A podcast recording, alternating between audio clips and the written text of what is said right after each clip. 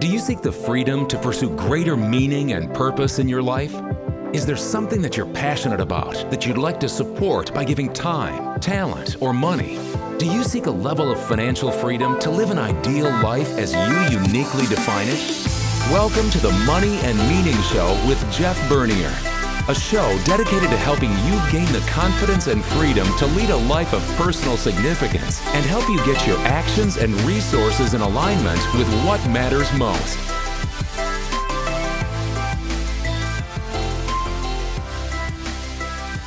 Well, hello and welcome to the Money and Meaning Show.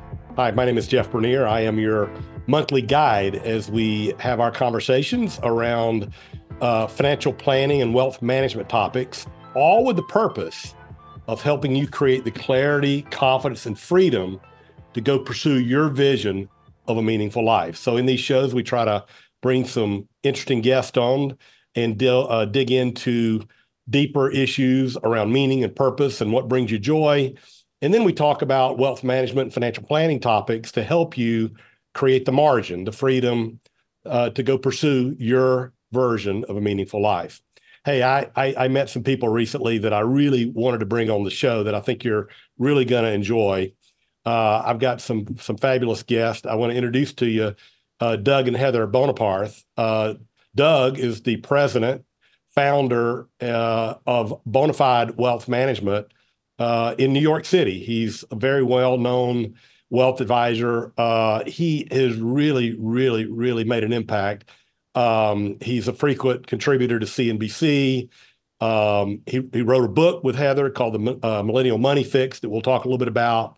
Uh, he's been consistently listed in Investopedia's uh, most influential financial advisors uh, and he's a really funny guy. If you want to, if you want to get some funny um, and entertain and and also wisdom, uh, he's a good follow on on I guess X we call it now, but yeah. Twitter and other social media platforms. But I'll let I'll let Doug tell you more about himself in a moment. Uh, Heather, his his bride, uh, joined the firm in in 2023 after a career. Um, uh, she's a lawyer and was a corporate counsel for a large uh, uh, insurance organization. Uh, and like many of our wealth management practices, it's it's sort of a a family affair. So she contributed uh, in helping uh, Doug build the business. And I guess in 2023, she joined uh, the organization to help Doug uh, serve clients and grow the firm. But what's interesting and important about uh, Doug and Heather for our conversation today is they have spent a lot of time um, helping millennials with money issues. And recently, they've become really passionate about helping couples around financial planning for couples. And they write a couple of really great newsletters. Um, Heather has one called Our Tiny Rebellions that she's had for a while, and and and they've got a new one out uh, called the Joint Account, which is all about couples communications around money. So, without further uh, embellishment here. Welcome, Doug and Heather, to the Money and Meaning Show. Oh, so happy to be here. Thanks so much for having us. We're so excited. I am too. I, I, I, um, you don't know this, Doug, but I saw you speak or facilitate a meeting at Future Proof, and yeah. um, and you were just really, really good on stage. So you have a talent for uh, for communication. Uh, so anyway, great to have you both on. But you know what I like to do in these meet in these uh, podcasts to start is just get to know uh, our, our our guest a bit. So, do you mind just telling our audience a little bit about you and your family, and uh, briefly about your career path and how how you how you got to where you are in terms of your businesses? Who wants dibs? I'll go first because yeah. this is kind of like more exciting. So I'll go first, ladies. I'll I'll also don't way too long. So for for the sake of time, Heather, Heather, you got. Good idea. Sounds great. Sure. So uh, I'm Heather. Thanks for again for having me here today. Um, I am a what I would like to call now a recovering corporate attorney. I spent 12 years in the insurance industry, which um, I think is relevant in part because it wasn't my plan. I graduated law school in 2010 during the you know dur- during the aftermath of the you know of the Great Recession, um, and I would consider myself um, underpaid and underemployed uh, and saddled with six figures of student loan debt. And, um, you know, what I did was I built a career for myself that, you know, was stable and meaningful. But really, I became a lawyer to try and tell other people's stories. I was a journalism major in college and um, have always had a passion for writing. Um, and so that was always kind of in the back of my mind, even as I climbed the corporate ladder uh, in the insurance industry, was always like, what really what really do i want? What really serves me and what's really my passion? And how can i find a way back to that? And you know during that same time doug was growing his brand and growing his uh, practice Bone Fide Wealth um, which i'll let him tell you a little bit more about. But you know the pandemic kind of put us in a place both working from home raising two little children uh, still both trying to survive with our full-time jobs and and make it all work um, that really repositioned my mind around um, my priorities and and my passions. And there was a moment towards the end where I said to Doug, "What about me?" You know, and um, I, I we we kind of looked at each other and said, if there was ever a time, you know, now feels like it. And wow. so we decided uh, after you know 12 13 years in the insurance industry that i could swing for the fences and join the firm and we would pursue kind of our next our next act together of what this would of what this um what my passion looks like, which was pursuing my writing, using my skills to help people, um, you know, tell their stories and improve their lives. And we're doing that through the context of not only the firm, but our newsletter and our new forthcoming book. So that's the long and short of it. Uh, we've got two little girls. Their names are Hazel and Ruby. They're currently eight and almost five. And um, oh wow, Yep, we lived in uh we lived in the New York City for a long time, but um after our first daughter, we moved out to the suburbs and we live uh right outside on the New Jersey side and um life is good. Other than that, you know, we, we try we try and laugh a lot. I mean, we have a lot of fun working yeah. together. Um and I, I, guess that's the long and short of it. Yeah, I, I love it. Like your bio on your website says Heather is a lawyer by trade, but a writer by heart and uh, you're a very talented writer. I've been I've been catching up on some of your recent blogs in preparation for today, and oh, uh, and you, you, do you certainly do have a you, you have a gift. So combining all of this and and making the choices to, um, you know, pursue um, things that bring you joy, but also serve your communities and your and your audience and your and obviously your your wealth management clients as well. Okay, Doug, I, I I guess I was late reading this that you're a that you're a gator. See, so I'm a I'm a bulldog, so I didn't realize this yeah. early on. I guess I should have checked that should have checked that first, but kind of give us right. kind of give us your give us about your back, that first. Give us your yeah, backstory here. You got the upper hand right now. Um, the historical statistics still looks good for the Gators, but right. uh, it runs in cycles. Yeah, not looking not looking great as of these past years. It's okay. Forgive us it, for, for both both being gators. No, oh, okay, you're both gators. Okay, well, it runs in cycles. You know, it's like the markets. You know, you have your you have your ups and downs, and in terms of not, uh, college. Not not go too crazy. there you go. So tell tell us a little bit about your background. Yeah, sure. So um, one of the more unique things about me professionally, hopefully not personally, is uh, how long I've been uh, in the profession. I grew up the son of a certified financial planner, only to become one myself. Uh, so I got a really early start helping individuals and learning the craft of the business, uh, building practices, writing financial plans, all of it um, since I was 19. So uh, after my freshman year of college at UF, I uh, returned home to find a uh, general securities manual on my bed and a father who said, "Hey, can you knock this out before you go back to school and have some fun?" And that's exactly what I did. Um, by my junior year, I was fully licensed, learning really everything and anything having to do not just with uh, financial planning, but how to run a financial planning practice. Um, that would ultimately allow me to uh, punch my ticket to New York City to meet back up with Heather, who I'd met when I was a freshman in college. Uh, so while she was in law school and finishing that up, the entire global economy was falling apart. Um, and that's really where the origin story begins. Um, watching Heather and our peers and our cohort get a really um, interesting start, to say the least, to our adult lives uh, through 2008 and 2009. Um, talk about a delay in you know pretty much everything we were hoping to do. Um, and I watched my friends suffer as a result. Um, delayed starts to their careers and adult lives really weighed on them. Mm. Uh, is that cautionary tale of taking out a lot of student loan debt, to go to grad school, in this case, law school, and what happens when there's no job waiting for you. Mm. Uh, so I decided to write a book about that, and that became the calling card and uh, you know platform builder, if you will, for a practice that we created uh, that focuses on high achieving millennials. And I'm 39, Heather's 38, so we're we're elder millennials, if you will, uh, if you want to go with that term. Um, you know, talk to a, a 31 year old who's also a millennial. They'll give you a very different, you know, coming of age experience, at least when it comes to getting a job. So um, I had this epiphany that if I was going to grow a wealth management practice, I wanted to do it by helping my peers. Uh, I was looking around my uh, classroom as I went to business school at nighttime uh, in New York City. And um, I said, geez, these are the people I really want to be helping and grow with. I just need to understand, and I already did understand what their financial realities were. Not that they're any harder than any other generation before them. They were unique, right? Yeah. Um, yeah. They're just, you know, that much more challenging in different ways, whether that's the influence of social media, student loan debt, uh, you name it. So that's uh, that's where the firm kind of uh, that's where the inception came from, and that was at this point seven years to go. Um, Heather has always been by my side uh, building the firm, uh, even though she's uh, been a successful corporate attorney, uh, an awesome mother. Uh, how many other jobs she's taken on in that time uh, is mind blowing. Um, but push came to shove. Our dream was always to work together and spend our full time working together and building Bone Fide Wealth. And now we get to its next iteration here on the topic of love and money and relationships. It seems like the next logical step after helping our peers get through adulting and, yeah. you know, well now into our adult lives. I love it. So, you, you know, um, so this show is called uh, Money and Meaning. And I wrote a book a couple years ago called The Money and Meaning Journey, a guide to clarity, financial confidence, and joy.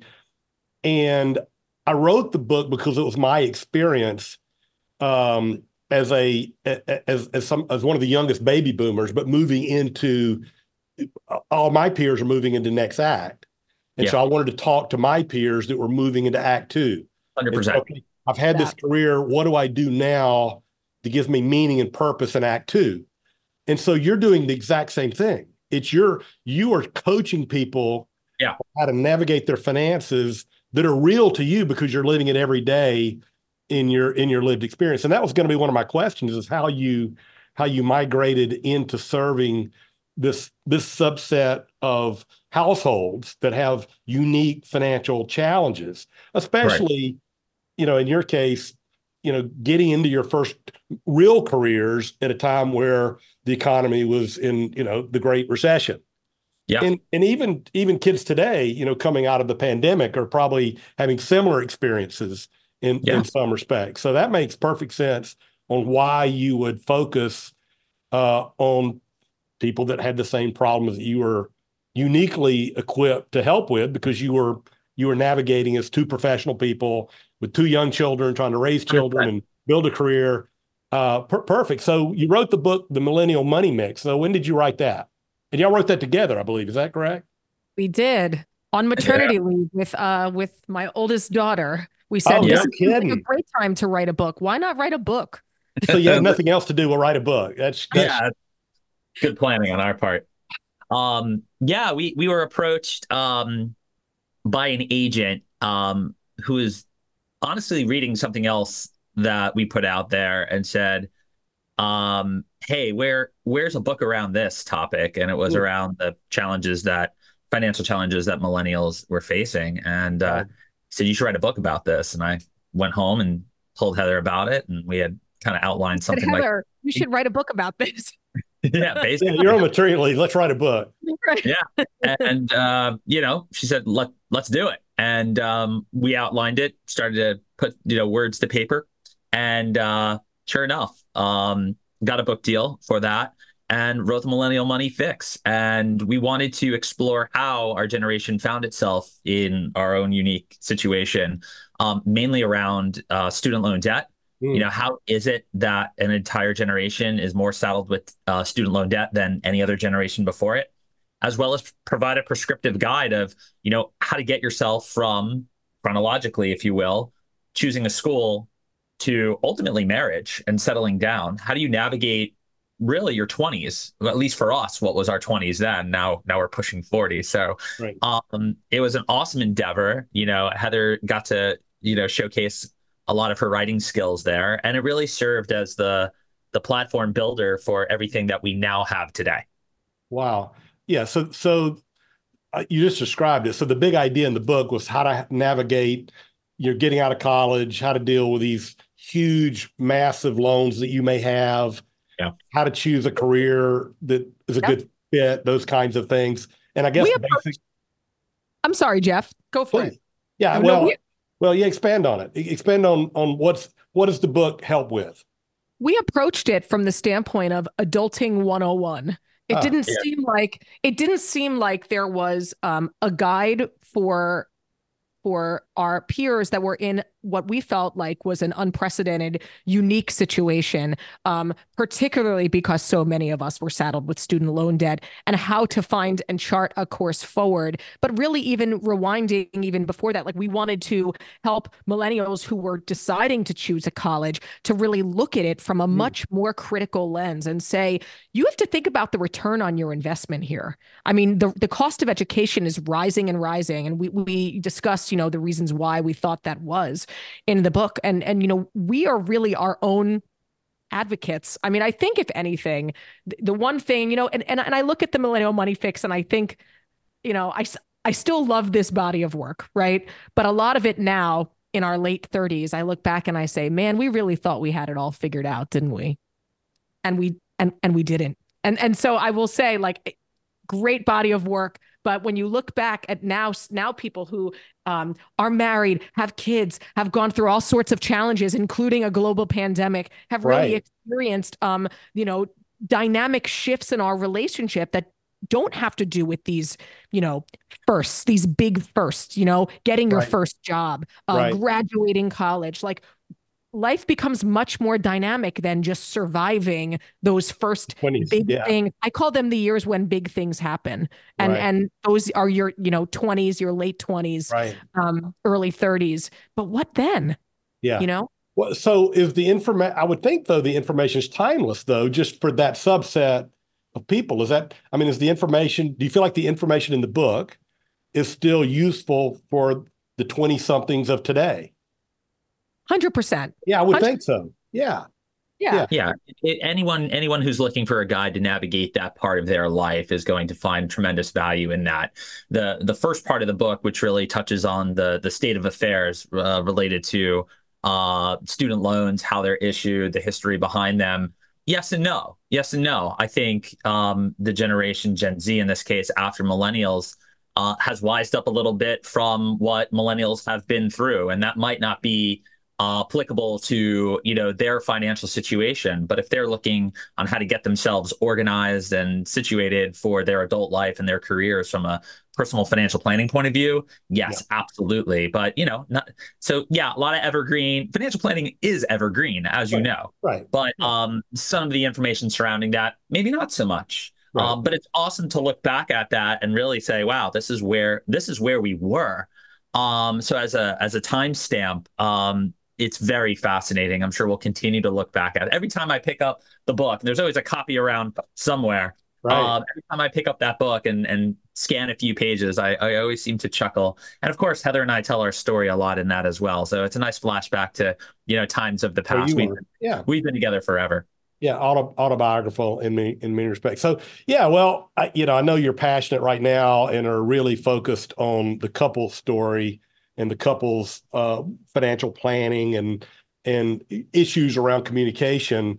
But maybe there's a maybe there's an uh, a, a, volume two of the Millennium Model uh, Money Fix in your future. Uh, maybe to update some of the information because it sounds really valuable. Uh, there certainly might be. Even yeah. even one, even today. One book at a time. One book at a time. time, Jeff. One, one yeah, one, one yeah, one book, two uh, newsletters uh, now you're contributors to CNBC Digital. I mean, uh, and you're raising two children and you're running wealth management practice. But you know, what's one more book in there? You know, so minor details. AI, those AI robots can't come soon yeah. enough. We, we need we need a little lifting here. There you go. Well, one of the things I saw on the website about the book that resonated with me was about choosing your career. And mm-hmm. you wrote some things. You said navigating the job landscape to do what you love and redefining retirement as the ability to do what you want. Uh, I, I really like that, but and then I, of course, then I saw your tweet today said choose a career you love and you'll never work a day in your life because that field that field isn't hiring. And it reminded me um, a couple years ago, I listened to the Bill Moyers interview with Joseph Campbell. If you know who he is, he studies uh, mm-hmm. religion and myths, and or he did. He's passed away, but one of his mantras was always follow your bliss, follow your heart, follow your bliss, follow your heart. And then there's another guy named Cal Newport that wrote a book called Deep Work. I'm sure you're familiar with, and he takes a little different take. He said, you know, put in the work to master something that's valuable, uh, and and what you're passionate about will bubble up. Sure. But but I'm just curious, uh, kind of your take on young people choosing a career. What what counsel did you give in the book, or what advice would you give today? I'll start on that. You oh, you were about to you were about to say I'll start on that. no, should I? you go. Yeah, I don't think there's really one set pathway here, but from the book standpoint, it's making sure you know how to get a return on any investment you're about to make, not just with money, but also your time. Um, you know, one of the things that we noticed was what put millennials particularly into the situation around student loan debt was no one really took a minute to sit them down and say, hey, here's a big financial decision you're about to make. And here's the financial consequences of making that decision. Do you know if you go to this school or pursue this thing you think you want to do through higher education, this is what's going to be waiting for you afterwards. How does that relate to the salary you think you can make in a career like that? Where is that? What does that look like? There's no real complex mathematics around that. You can look up the average starting salary of, we're all taught to be marine it's biologists. Not hard to find. Yeah. Yeah. There's all the data's out there, not hard to find. And you can kind of back into those numbers. No one's doing this level of critical thinking to say, hey, is this a viable pathway into pursuing something you might love? You might love. The harder thing is for parents to actually sit down with their children and say, all right, let's have a real conversation around what it is that you're passionate about in life. Talking to a 16 or 17 year old what they're passionate about in life is, you know, not not a you know small feat here. So um, a combination of these things would go a long way in helping make constructive financial decisions around how to get your life started out on the right foot. Heather. I think that's a very that's a great like practitioner's approach from 100%. and like that's a practitioner's approach. I'll take I'll take the other side of this, which is how we typically do yeah, this. Yeah, it's, yeah. I think millennials in general are very impact driven. I think that it's important to us to feel as though our work is meaningful and impactful and that anything we do we do to reach um to reach that level of not only personal satisfaction but i really i really believe that there's uh we're impact driven um so in terms of thinking about like how we positioned retirement in the book as not just you know sit down put your head down for 30 years so that you can be done and do nothing right. I, I think you know our our approach in the book and really Doug and my approach in life and kind of what how, the way that we operate every day now and I kind of feel like we're already there which is really exciting to say I could have never said that even a year and a half ago is that doing meaningful work that matters to me to create impact. And and that's that's the way that I view it. Um how Gen Z views it I think is a little bit different. Um I think Gen Z views it Gen Z views it uh it seems like they're kind of, you know, onto this idea like the jig is up, right? A, a corporation isn't gonna isn't your family. Right. They're not going to hold your they're not they're not going to hold your hand. They're not going to be there for you. And right. I get I understand how they feel about that. That is a parallel between our generation uh, dealing with um, you know the early early um, our early careers during the Great Recession and kind of what they dealt with during the pandemic and and trying to look for work and go to right. school during those years. So I think that their perception is even more skeptical than ours. And they kind of view it like we work to live and we're looking for whatever our passions are in life and personal fulfillment. I don't know how if they feel the same um, you know, the same impact driven uh, desires as we mm. do, but I know that they're like even more, if even more skeptical of the idea of like put my head down, earn a salary, and right. uh, hope one day to get a chance to do what I want. I think they're even more skeptical of that idea. Yeah, and so they want they, they want more satisfaction today. They don't want it. They don't want to bet on the come that I'm going to get it in the future. If I break rocks for 30 years, I'm going to get to have I'm going Right. to get to have uh, a meaningful life later. Yeah. Uh, yeah. So I so I think that's I think that's really cool the way you guys are able to negotiate both of those because there's practical things that you have to do because you got to pay rent. Well, and we, we And you need health negotiated. Yeah.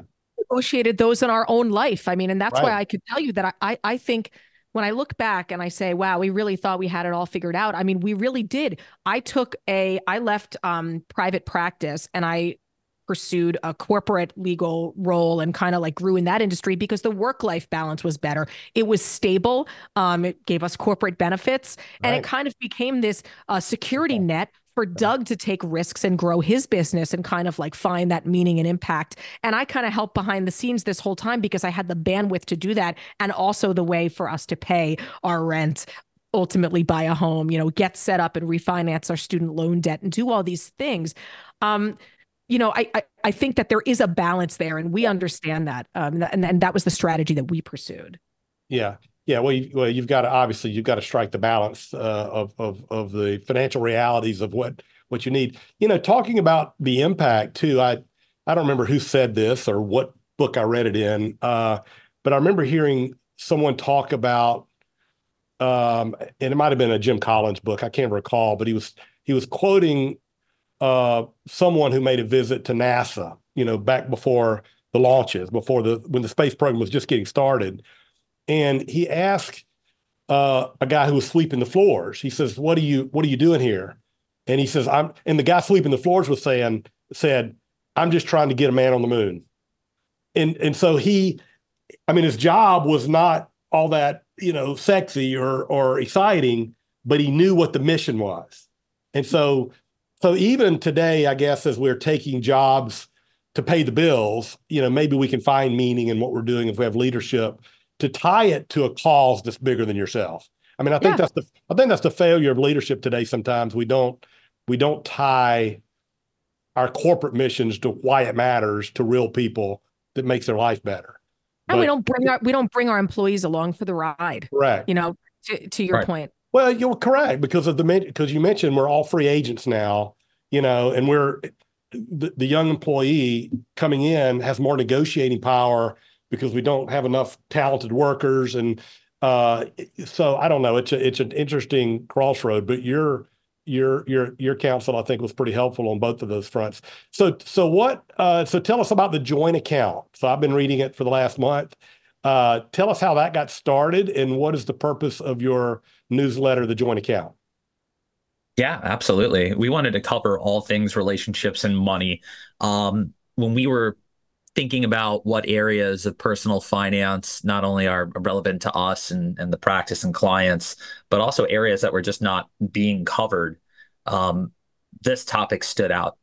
Um, you know, we weren't really seeing a lot of, you know, uh, uh, content being created specifically around how to help people navigate communication, spe- you know, specifically communication around, you know, how they feel about money. Um, I think we're very lucky as financial planners that when we have, you know, both spouses or both partners in meetings with us working together, we see the really good side of it. Um, but truth is, that's the exception. Most people uh, are really bad at communicating around money. Um, a lot of people struggle Couples. This is geared toward couples, right? individuals and then it gets even harder when it becomes couples this notion that um, we all have our own individual identities when it comes to money and then we have to share those identities with the person that we love most and they have to do the same this is hard stuff Hmm. and uh, you know heather and i really like taking on i guess hard you know uh, hard projects here and we said, you know what? Not only are we going to write a book about this, but we're also going to, ahead of that book, um, talk and write about this um, for a number of reasons. One, to establish thought leadership in the space. Two, to help people today and have them look forward to and anticipate um, a large a larger volume of work, particularly the merge, uh, which we're working on. That's the name of the the book. we didn't give it a title yet i'd yeah. Say tentatively titled Yeah, a, a working title, if never you will. know what can happen with titles in the process. Right. and, and, understand. truthful, and truthfully what what the demand was and what i was seeing out of you know clients um in the next phase of their lives we just spent the front uh, part of this show talking about getting millennials to the point that we're currently at and now it would seem that communicating around money and more importantly what Heather and I are currently going through and what we've experienced over the last year and a half of working together.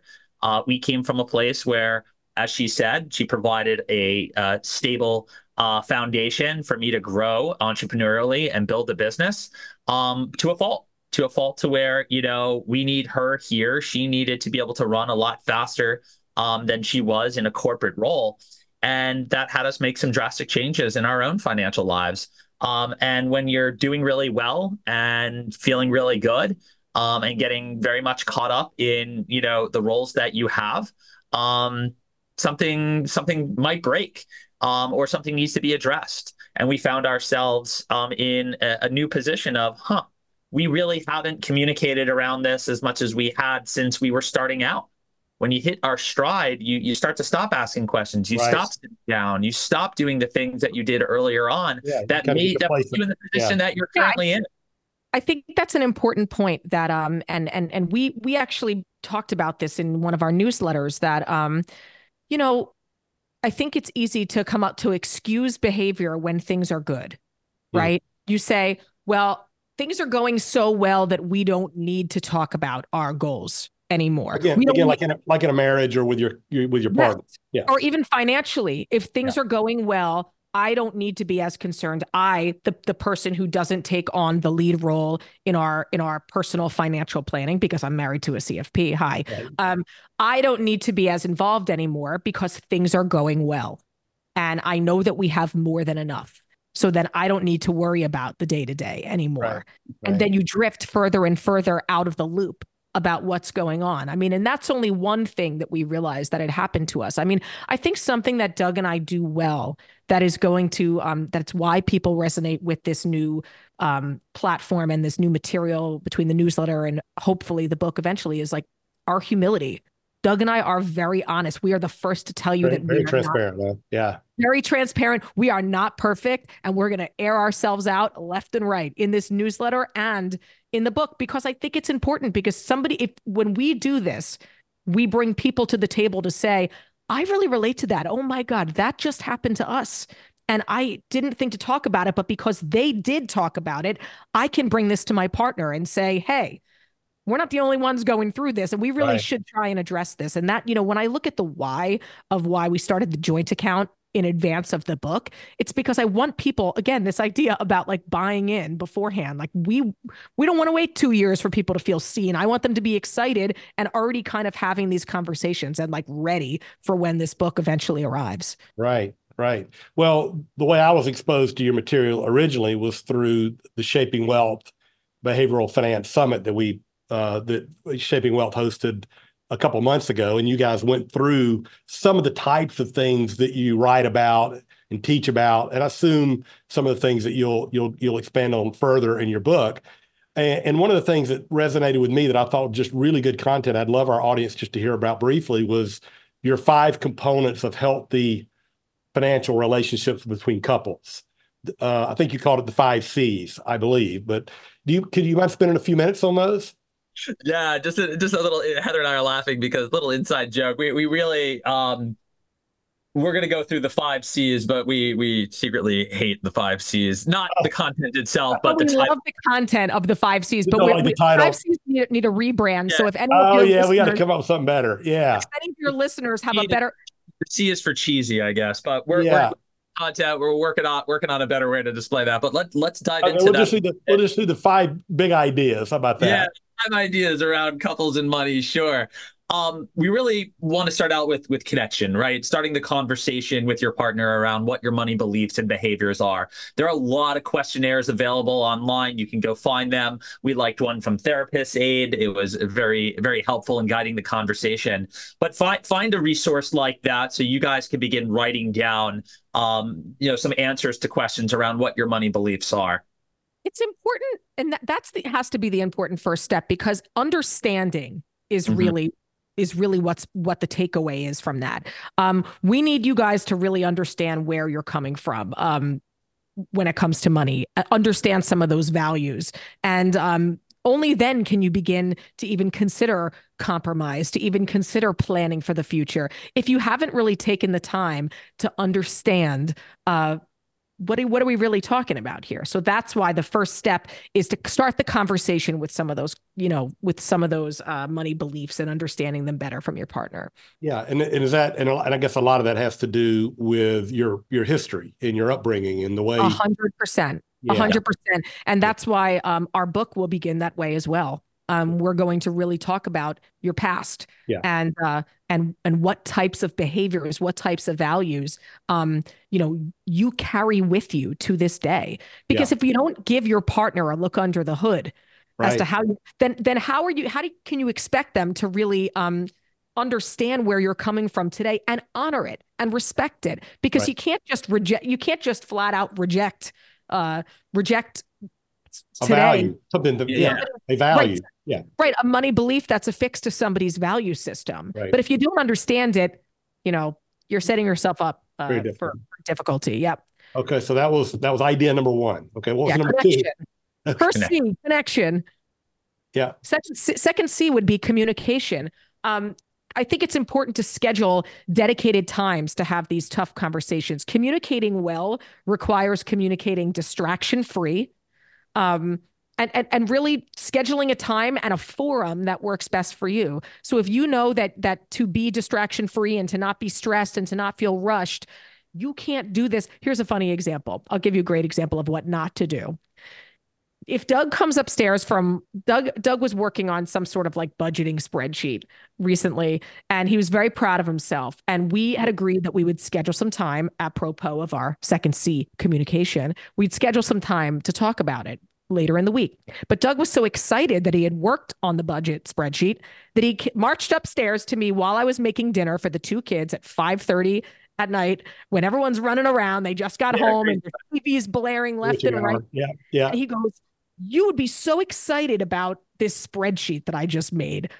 And I said, "Great, let's talk about it at our meeting." And he said okay but can i just can i just tell you about this one? And he starts like launching into it. That is not what you want to do okay? You're yeah. creating anxiety. Uh it's it's actually a deterrent from from having a full fulsome conversation at another time. So communicate yeah. in a way that works best for you both. I highly suggest you turn off your phones um, and yeah. just put yourself in a in the best position possible to listen. Yeah, some pre-planning around that. So, are you suggesting that maybe um, Valentine's Day dinner is not the time for this? Is that Maybe, yeah, we may have suggested that in CNBC. Yeah, uh, this that, yeah that's where I stole money, that from. Yeah. Money dates are an amazing way to set the table and communicate well with your partner. But special occasions like Valentine's Probably Day, not a good idea. Maybe you yeah. keep a big picture and leave the spreadsheets at yeah. home some people have no problem doing this over a meal, you know, casually and, you know, a drink or two. um, but for for me, I'll give you an example. Uh, I like to walk, you know, I like we both to, love. Yeah, we like walking. I can give Heather myself. I can't. I can't go. Yeah, I guess I could run away from her. but I can't really get distracted. You know, for me, it really locks me in. And before we move on from communication into the next one, you know, one of the central things here is is putting yourself in a position to listen. Hmm. You know, this is really where people not only are communicating, but they need to be heard. Right? You really need to find that space to listen to them, and then you can get into the next one, which is contribution. All right. Um, we need each other. We need each partner to understand what their contributions are to the relationship not just financial contributions. It goes so far beyond that. It's also about their personal contributions as well. Um, I like doing this from two approaches writing down what you believe your contributions are, and also writing down what you think your partner's contributions are, mm. which could get dicey if you get some things right or wrong there. But I like it coming from both sides there. Um, it's very important with yeah, contribution. And and something that I think we as a society do a bad job at is limiting the idea of a contribution to the person who's financially contributing to the household. And that's that is something that we are trying to change through our work and through our book. Um, yeah. we are expanding expanding the idea of what a contribution is and not affixing it to the salary that comes in and right. and um and so we really when we say contribution because what happens in the household allows for the other partner to to be able to financially contribute and so it's very important to us that all contributions are honored and kind of placed on the table evenly and right. redistributed if need be yeah well the you, you know the ability in the communication part to sort of die to your own agenda is really important. But on the contribution part, it's also, I guess, important to honor each contribution, as you mentioned, regardless of whether it's financial or other uh, contribution. So very think, helpful. And that's also where you see start to see like like disparate. Um, you start to see where things aren't equitable mm. in a relationship, and uh, how people feel about um, spending and saving and who gets to make the financial decisions in a relationship by looking critically at what the contributions are, maybe looking at it differently for maybe the first time. I think that you're kind of setting yourself up for the next step because you're kind of both putting um, you're, you're putting everything out there, right? And right. and you're honoring it and and maybe someone who didn't feel like they had a voice before maybe a partner who felt like or that their voice wasn't heard or honored quite as as uh, much as their partners um, right. might kind of get their voice back that's that that's the that's the step where we see that happen gotcha yeah okay. huge piece of it and then we're going to talk about collaboration and this is a lot of the technical stuff um, you got to have some data supporting all of this if we're going to be talking about money. In this case, we're talking about knowing where things are. A net worth table does that, a list of all the assets, where the, you know, what's in the accounts, their values, as well as liabilities, what you owe. People need to understand where everything is they also need to understand how money is coming in and out of their life. So this is everything from, you know, your budgeting or your cash flow table. They need to understand how money is made and how money is spent. That way you can have productive conversations around whether or not what you're doing with your money is what you agree on that should be done. You know, if you feel that you're not getting a lot of value out of going out four nights a week or ordering, you know, food in, um, and you want to pull back on that, you can have a productive conversation as opposed to just assuming. The goal isn't to shoot from the hip hip when it comes to talking about money. It's to have concrete you know data and evidence of uh, to support what it is that you're talking about. So this is where people need to get involved. Granted look in in our household look heather's married to a financial planner um, there's households where one person is usually the numbers person or the CFO. That's fine. But I just want to say this everyone has a responsibility to understand a baseline level of what is going on in the household in their financial lives. Not everybody needs to be Warren Buffett. Not everyone needs to be the CFO, but everyone does have the responsibility to know how much cash is in the account, how to access those accounts, where they are, what bank. You know, right. that that needs to be done in order for there to be um, really a, a team game being played. So collaboration, you know, no no team game is played without a team. So you guys are a team and need to do that. Gotcha. Okay, great. And I guess there's one more. One more. There's one more C. One more C. Consistency. Uh, you know, this really should be done money meetings should be done on at least a quarterly basis. If you can handle it, you should do it more than that. I mean, don't, I wouldn't say that every single day you should be discussing numbers. And that goes back to that same idea that we wrote about in our money, uh, in our Valentine's Day piece. Like, not every day is meant for this, but scheduling at least a quarter. If you can do it more often, great. If you feel like that's important to you, um, look at changes in your net worth as well as your spending versus your budget, um, and discuss what's working and not working, and and be willing to be nimble with it and say, you know what, like we may have pulled back in this one area and I feel really constrained. Is there something else we can look at for next month or next quarter? Uh, because I'm not really feeling good. Like the check ins allow you to tweak what you're doing without those subtle like because what, what we often would see when you don't check in and don't communicate that openly about it that frequently what you'd see is kind of microaggressions building up, mm. resentment building right. up, feeling yeah. like, well, I'm not, I'm not that sure that that these changes we made are feeling good for me. And then when you don't have an opportunity to speak about them, you just kind of festers. it builds up inside. It yeah. builds up inside of you. It festers exactly. So yeah. that's the last one. K- keeping this going, you know, as Doug always says, like you're going to be sore the first time you go to the gym and you and you do reps, but when you've done it every Thursday morning for a whole year, you're going to feel good and you're going to look forward to it. Yeah. It's, it's very important to understand how uncomfortable this is going to feel uh, in the very beginning. And it's also very important to understand um, how important it is to create that consistency.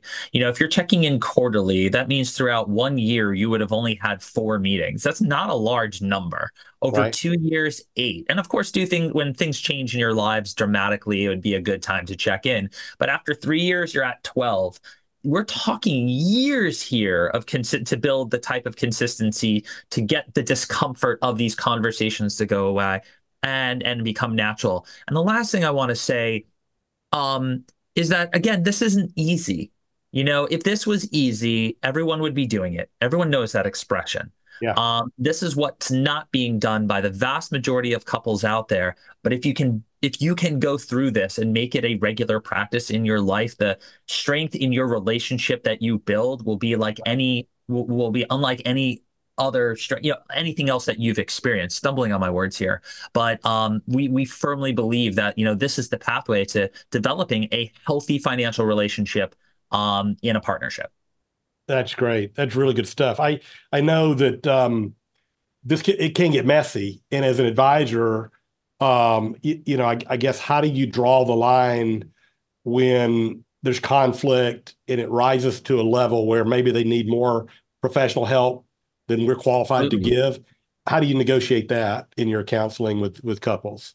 Yeah, it's worth pointing out that there I love that you asked that. There there is a line, you know, when, you know, you can't do this yourself. Um, if you are unable to listen to each other, sit down, if you find yourself arguing all the time, look, there needs to be some level of self-awareness that, you know, we're not succeeding at these tasks and that's where maybe finding an agent to help you through that is going to be of great benefit.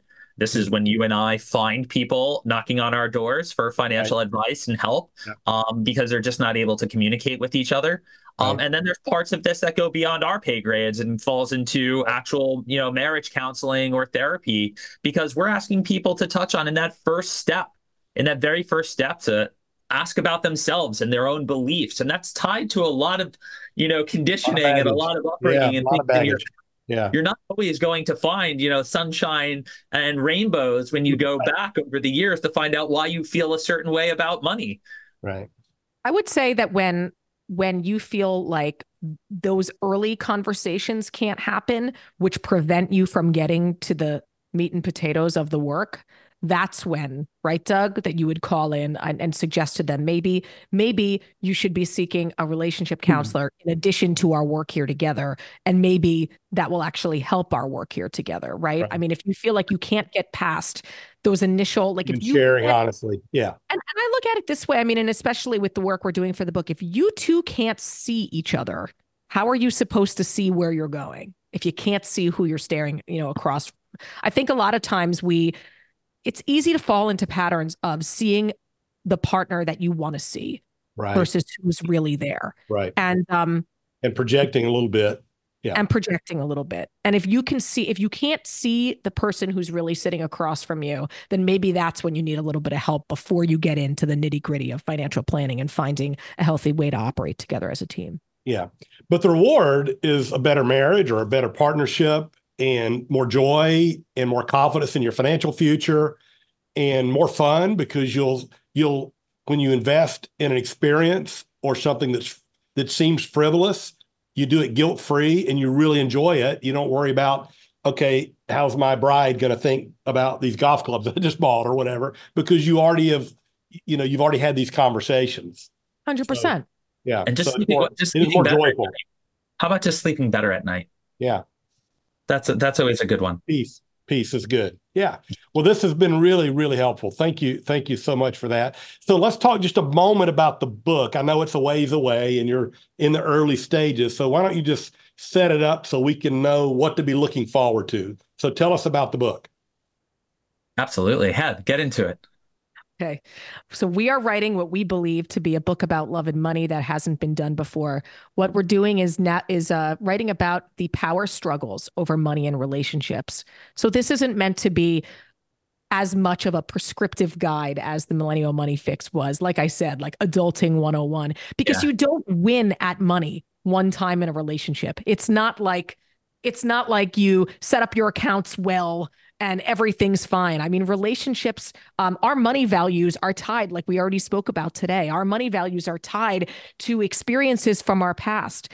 Um, yeah. And when we bring uh, when we bring our money beliefs to the table to have to, you know, merge them with our partner, um, we're really saying, um, this is me. This is who I am. Not just this is how I spend my money. You're really saying this is what I value This is what I don't. And it's very, very difficult. And so we see these issues pop up in many different ways over the course of our lives. Um, and and it's messy and it's really hard to talk about. And so right. we're kind of approaching it from this standpoint of being seen and uh, having conversations that haven't been had before. And uh, what we're doing is interviewing as many uh, real life couples as we can to share their stories, in addition to many of our own, and you know, top experts in the field of uh, relationship counseling. Obviously, uh, financial advisors. We're going to speak with, um, you know, lawyers uh, in the estate planning arena, also, and and family lawyers. I mean, you're going to hear from all sorts of experts as well uh, to try and to try and basically bring both bring both parties in a relationship to the table in a way that hasn't been done before. I mean, if you ask Doug, he would tell you that he's writing this book uh, from a practitioner's standpoint to try and have healthier conversations around money so that financial planning can be more successful. I'm writing this book for women and from the standpoint of equity. I just said this to somebody for the first time yesterday, and I said, they said, "Who is this book for?" And I said, "It's for both." both partners in a relationship but what i want because we've already seen and Doug sees so often that women are less tend to be less involved in their personal finances. What I want is for this book to be attractive enough to a woman who has who would not normally pick up a book like this to read it, say, "Oh my god, I feel so seen." And hand it to their husband or their partner and say, "You have to read this." Yeah, That's, let's work on it together. Yeah, that's, Heather, are, Heather and I are so aligned on that one. I want I want people who are struggling to communicate or get their partner involved in their financial lives to be able to pass this to them and say, "Read this. This is us. This is me. This is you." We have to share in this knowledge together, and it be the catalyst to a better financial life together. Yeah, and and and to start implementing some of the strategies like the like the five ideas, I, I guess. Yeah, so, sure. Awesome, really good stuff. And how can they uh, find your firm? How can they find you on your your your blog post and social media? What's the best if the audience wants to learn more about uh, Heather and Doug? Where should they go? Yeah, I, would say through any social media handle because you'll find a link in our bio that gets you to every single one of these uh, pieces of work that we're uh, working on together. Uh, right. Uh, I'm at Doug Boneparth. Um, you can find me, of course, on Twitter, Instagram, um, bonefidewealth.com for the firm, um, uh, and everything having to do with the business side of things. And for you, Heather, where are they going to find you? You can find me uh, also on X and on Instagram at Average Joelle. Joelle's my middle name, just in case anybody was wondering. Um, but also, I should also mention that we're very much still looking to interview real couples for the book. And okay. so, if anyone, uh, if any one of your listeners is interest is interested in speaking with us, it's very conversational. You can be anonymous, and we would be so grateful to have you. And if you're interested, you can uh, email the merge book at gmail.com. And the we greatly at gmail.com. And don't forget to subscribe to the joint account. And like Doug said, you can find that link in any of our bios on social media or on beehiiv at, you know, beehiiv, wasn't it beehiiv.thejointaccount.com? No, it's thejointaccount.beehiiv.com. There you go. Oh, okay. Yeah. And that, oh. and that's a terrific, that is a terrific uh, uh, newsletter blog communication you guys do. So, well, thanks so much. This has been fabulous as I knew it would be. Uh, I hope you guys have enjoyed it and got as much value as I have. Doug, uh, Heather, yep. thanks a lot. Keep doing what you're doing. You're really thanks adding value to our to the communities uh, that we serve and and also to the broader. I mean, you're you're certainly making an influence uh, and impact. Uh, I hope you guys enjoyed the show. If anyone would like to check in on the show, it's available at all the major streaming platforms, iTunes, Spotify, and whatnot. If you would like to reach out to me, you can email me at moneyandmeaning at tandemgrowth.com com. And of course, you can check out my book, The Money and Meaning Journey, at all major online retailers as well. Hope you enjoyed it. Thanks for spending time with us today. Hey, go go find what makes your heart come alive and put the plans in place to pursue it. Take care, all. Thank you for listening to the Money and Meaning Show with Jeff Bernier, a show dedicated to help you gain the confidence and freedom to lead a life of personal significance and help you get your actions and resources in alignment with what matters most. We would love to hear from you. If you have any questions for Jeff or comments on the show, feel free to reach out to us at moneyandmeaning at tandemgrowth.com. Or you can find us on the web at www.tandemgrowth.com. Jeff Bernier is the President and Chief Investment Officer at Tandem Growth Financial Advisors, LLC, an SEC registered investment advisor. This show is a production of Tandem Growth Financial Advisors, LLC. All information discussed is general in nature, is provided for informational purposes only, and should not be construed as specific financial, legal, or tax advice. Listeners should consult an attorney or tax professional regarding their specific legal or tax situation. Listeners should not rely on the content of this podcast as the basis for any investment decisions. A professional advisor should be consulted and or independent due should be conducted before implementing anything discussed in this show. While information presented is believed to be factual and up to date, Tandem Growth Financial Advisors LLC does not guarantee its accuracy and it should not be regarded as a complete analysis of the subjects discussed. Tandem Growth Financial Advisors LLC does not make any representations or warranties as to the accuracy, timeliness, suitability, completeness, or relevance of any information prepared by any unaffiliated third party, such as guests on the podcast, and takes no responsibility for the same.